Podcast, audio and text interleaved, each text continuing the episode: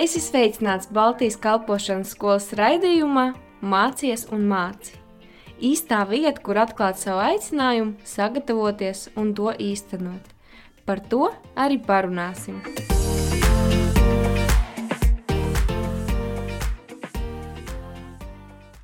Sveicināti, darbie radio klausītāji! Mums ir prieks būt atpakaļ ar jums, un šodien ir rubrika Mans ceļš uz BSM. Un šodien mums ir brīnišķīgā studenta uh, Ance. Sveika! Čau! Kā tev iet jau vispirms? Kā man iet? Man ir iet ļoti labi. Priecājos par skaisto laiku ārā, kas ir sācies. Tas ir brīnišķīgi. Bet kā tu iepazīstinātu sevi ar trim teikumiem tikai? Nu, es teiktu, ka esmu cilvēks, kuram patīk mūzika un dēja. Es arī teiktu, ka esmu diezgan introverts cilvēks, bet uh, ir cilvēki, kuri saka pretējo, un uh, tas laikam arī atkarīgs no vides, un, un ļoti vērtēju uzticību, godīgumu un īstas patiesas draudzības. Nu, brīnišķīgi. Kā tu uh, izskaidrot iemeslu, kāpēc tu šodien mācies Bībeles skolā, un vai vienmēr esi domājis par kaut ko tādu? Nu, manā dzīvē bija posms, kad sapratu, ka vairs nespēju normāli funkcionēt, un biju ļoti sāpināta un gāju cauri depresijai un dažādām bailēm. Es sev ļoti norobežoju no cilvēkiem un nespēju vairs uzticēties cilvēkiem. Uh, Tas bija ļoti grūts un smags posms, un uh, man draudzene Eva Mēnce man minēja par šo skolu. Un ilgi pretojos, bet pieņēmu lēmumu. Un sev teicu, pat ja tas nav no tevis, Dievs zina, ka katru manu kļūdu tu vērsīsi par labu. Un tad man nāca tā apziņa, ka mācīties Dievu vārdu nekad nav kļūda. Un uh, par to, vai es biju kādreiz domājusi agrāk par kaut ko tādu. Nē, nekad nebiju par to. Bet aizdomājusies, jo šķita, ka viss ir labi tā, kā ir. Interesanti tiešām. Uh, tu jau kad, uh, trijos teikumos par sevi stāstīji, tu pieminēji, ka tu esi introverta. Bet uh, man tev lūgums, varbūt tu vari kaut ko pastāstīt par savu ģimeni, no kurienes tu nāc. Par manu ģimeni. Nu, es esmu nākusi no diezgan salauztas ģimenes. Un arī mana mamma ir nākusi no tādas. Un, bet neskatoties uz to, es nevaru sūdzēties, jo zinu, ka mana mamma darīja visu, lai mums viss būtu. Un viņa mācījās būt par mammu, jo pašai nebija tādas. Bet, lai kā arī vecāki censtos dot mums to labāko, bez dieva viņi to nemaz nemāk. Un tomēr sekas mūsos kā bērnos paliek. Uh, mēs ģimenē esam seši bērni. Man ir divi brāļi un trīs māsas. Un es esmu otrā vecākā. Mm, super! Saprotu tevi? Jā. Um, es zinu to, ka tev ir ļoti daudz talantu. Viens Aha. no tiem ir mūzika. Gan uh, spēlēšana, gan dziedāšana. Un man te ir jautājums, vai tu izmanto šo dāvanu kalpojot Dievam? Nu, jā, es esmu mācījusies mūzikas skolā. Mūzika vienmēr man ir bijusi kā daļa no manas dzīves. Un, manuprāt, mūzika ir spēks. Tā iet kopā, manuprāt, ar tevi cauri katrai dzīves situācijai bet īsti kalpot ar mūziku man ir sanācis ļoti maz šeit BSM, un varbūt arī pirms gadiem mazlietiņ. Bet, um, bet jā. Un uh, kā kāds varētu izmantot viņa dotos dāvanas un rīkus, kas viņam ir iedoti, lai kalpotam kungam un sveitītu citus?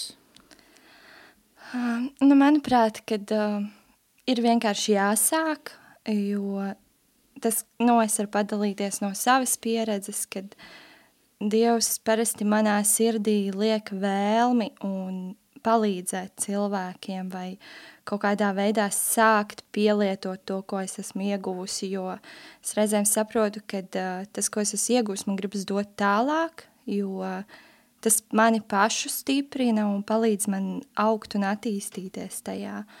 Un es domāju, ka vienkārši ir jāsāk kaut ar mazām lietām, kaut vai būt sev tuviem cilvēkiem par svētību, kam tu redzi, kuriem ir grūtības vai kuri nepazīst Jēzu un sākt kaut vai ar to, ka tu par viņiem lūdzu pavedi laiku kopā un dalies ar Dievu vārdu.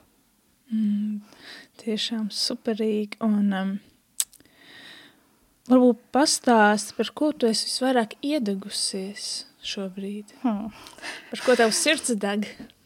Manas sirds, nu, pēdējā laikā, ja man ir jāmin kas man ir radies šeit BSM, tas ir tieši par cilvēkiem, tieši par to, lai palīdzētu viņiem iepazīt Dievu, lai palīdzētu viņiem tikt cauri kādām grūtībām un iet šo ceļu kopā ar viņiem, būt par atbalstu, stiprināt viņus. Pēdējā laikā es ļoti jūtu, ka man gribas kalpot cilvēkiem un ka pilnīgi mans sirds aizraujas par to, lai lai stāstītu kādiem cilvēkiem par Dievu. Un kas vēl ir, tā noteikti ir arī mūzika, par ko man mhm. sirds deg, jo ar mūziku arī mēs varam kalpot cilvēkiem, gan Dievam, uh, slavējot. Un daudzi man ir teikuši, kad, uh, kad tad, kad mēs slavējam kopā, tad uh, Viņam ļoti Dievs pieskarās arī, un es zinu, ka tas ir tāpēc, ka Dievs caur to darbojās. Jā.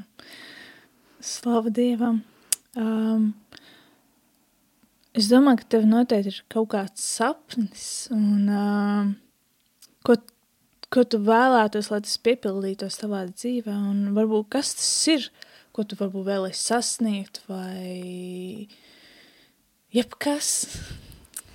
Nu, agrāk es būtu teikusi, ka tas būtu kaut kas saistībā ar manu biznesu vai ar, um, vai ar kaut kādām pasaulīgām lietām, bet šobrīd tas pavisam noteikti ir tā, ka mana dzīve, viss, ko es daru, runāju, kas es esmu, ir līdzīga Jēzum. Un tas ir tas, ko es gribu vēl vairāk savā dzīvēm un noteikti kalpot cilvēkiem, palīdzēt viņiem celties un iet kopā šo ceļu. Un vēl viena lieta tā ir noteikti attīstīt dziedāšanu, par ko ļoti man sirds deg, un kas mm. ir mans sapnis. Tev jau tā ir skaista balss un attīstīt viņu būtu vienkārši.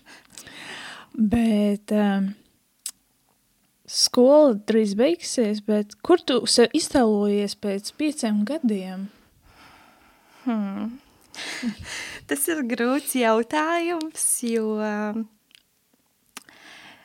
nu, es uz to atbildētu, ka es necenšos sevi kaut kur redzēt, jo es zinu, ka vienā brīdī Dievs var visu izmainīt, visus manus plānus, manus mērķus vai kaut kādas vīzijas. Es necenšos uh, sevi to ielikt, bet tas, ko es redzu un gribu, lai es dedzīgi kalpotu Dievam cilvēkiem ar savu izmainīto dzīvi, kad es redzu, ka mana dzīve ir izmainīta un kad es ar to brīvību varu palīdzēt un kalpot cilvēkiem celties.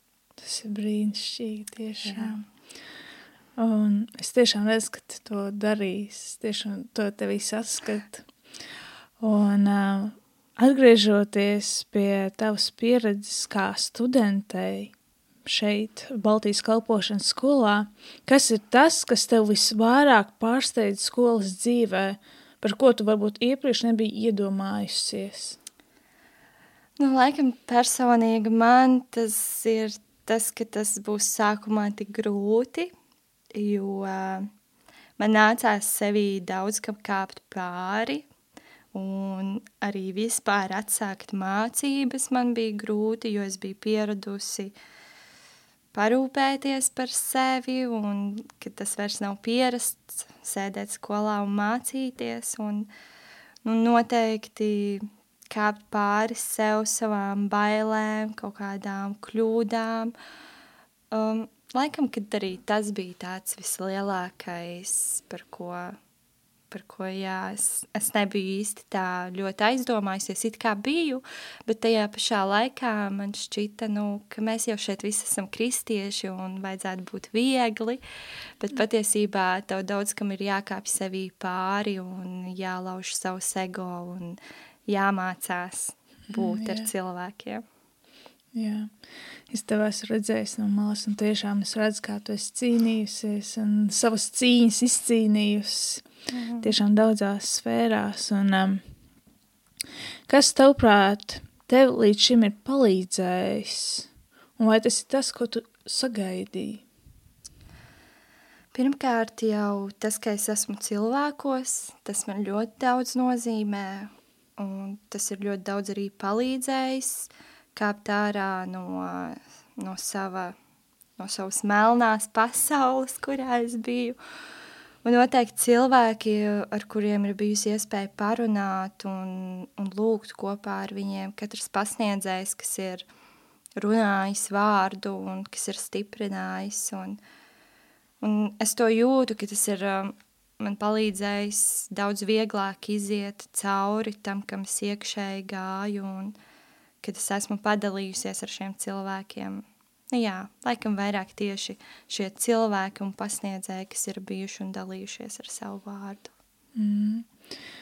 Un uh, varbūt šis būs tāds negaidīts jautājums, bet um, varbūt ir kāds pasniedzējs, kas tev tieši iekritās sirdī, kas tev uzrunāja? Mm.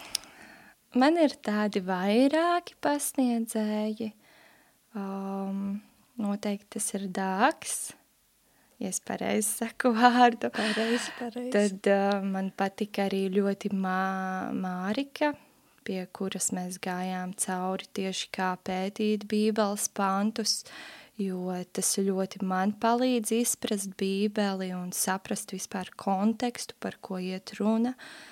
Um, noteikti tā ir arī Damarisa, par visu, visu to, ka mēs gājām cauri. Tas arī bija ļoti svētīgi. Un arī Viktors, pie kura mēs gājām cauri tieši dieva vārdiem, kas mani ļoti stiprināja un pie kura mājas darbas sēdēju un raudāju, jo tas, kā Dievs atklājās, tagad tu pēti to visu, ir vienkārši brīnišķīgi. Jā, tas ir tiešām brīnišķīgi, kad uh, skolotāji var palīdzēt un palīdzēt celt un stiprināt, un es ticu, ka arī viņi dzirdot, ka viņi ir palīdzējuši tev arī tiek stiprināti, un um, kam tavuprāt skola būtu noderīga? Vai tu ieteiktu to kādam citam, uh, lai gūtu pieredzi? Nu, es noteikti saku visiem, kuri grib vairāk izprast Bībeli, mm, tiem, kuri nezina savā dzīvē, ko šobrīd darīt, vai iet cauri grūtiem brīžiem, kur šķiet, ka vairs nav izēju. Un šī skola noteikti palīdzēs tev stiprināt savu iekšējo cilvēku un sakārtot tavas attiecības ar Dievu. Varbūt arī pat tu vispār nepazīsti Dievu un tev nav bijusi pieredze es domāju, ka tas tiešām būtu tāds atspēriens solis, kur Dievs var darboties un kur tu tiešām vari vispār sākt iepazīt Bībeli un Dievu, kāds viņš patiesībā ir. Jā. Amen. Tāpēc visi ir laipni aicināti. Bet uh, tagad uzspēlēsim mazu spēli. Tātad saukti ātrie jautājumi. Mm -hmm. Es tev uzdošu pāris jautājumus, un tev ir jāatbild ātri. Jo ātrāk, jo labāk. Tātad, vai esi gatava? Esmu. Tātad, pirmais, mīļākā krāsa. Man nav mīļākās krāsas, bet noteikti pēdējā laikā tā ir lilā. Filmas vai seriāli? Filmas. Vieta pasaulē, kur vēlētos apmeklēt? Man ir vairākas tādas, bet noteikti viena no tām ir Spānija un Zviedrija. Bībeles pants, kas tev patīk visvairāk? Svētīgs tas cilvēks, kas liek savu cerību uz to kungu. Suņi vai kaķi? Suņi. Tavi mīļākie ziedi? Nav. Tavu mīļākā dziesma? nav arī mīļākās dziesmas, bet man ir tādas ļoti daudz mīļākās dziesmas, bet uh, pēdējā laikā tā, kas man ir palīdzējis iziet cauri grūtiem brīžiem, ir uh, um, aizmirst nosaukumu pēkšņi, ir Vorhī. Jā, Jā, ļoti labi dziesma.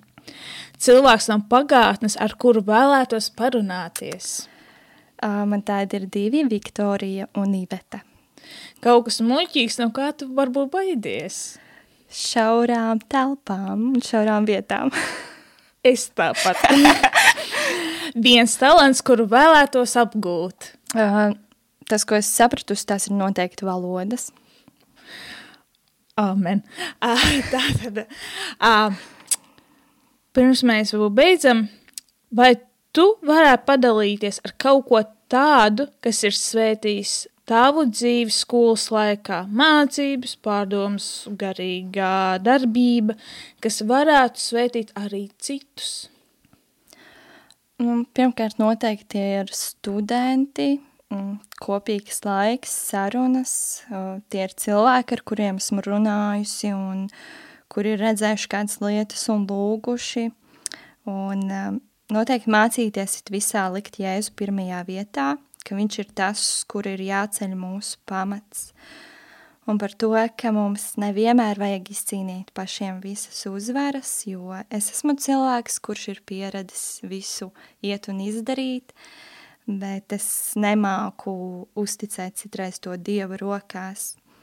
Um, Jo ir lietas, kuras nav pat mūsu spēkos izdarāmas, lai kā mēs arī to censtos, bet svarīgi ir, ka mēs pastāvam viņa vārdā, stāvam tajā stipri un kaut vai guļot mērķa virzienā. Un Dievs ir tas, kurš izcīnīs šo uzvaru, bet tad, kad mēs tiešām pastāvam viņa vārdā, līdz ko mēs apstājamies lūgt un būt ar Dievu, mēs varam zaudēt, jo vēlns ņem virsroku un viņš ir gudrs. Un reizēm pat, ja Dievs nedod to, ko tu vēlies, tad zini, ka viņam plānā ir dot tev ko labāku. Amen, tiešām slavu Dievu, un tas ir tiešām spēcīgi, un uh, paldies Tev, ka paldies biji, tev. ka tu dalījies ar savu sirdi, ka tu atvēries, un uh, prieks ir dzirdēt tiešām liecības, tavu liecību un citu studentu liecības. Un, uh, dargie, diemžēl mūsu laiks uh, iet uz beigām, bet mēs uh, novēlam tiešām Dievs svētības un uh, lai Dievs jūs sveiti un uh, jūs pasargā un uh, ja jūs nezināt, ko darīt nākamgad, droši nāciet uz Baltijas kalpošanas skolu šīs durvis ir vienmēr atvērts.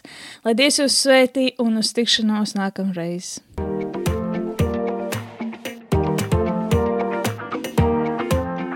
Tu klausījies Baltijas kalpošanas skolas raidījumā Mācies un māci. Dieva gudrībā un viņa vadībā tevai dzīvei ir nozīme.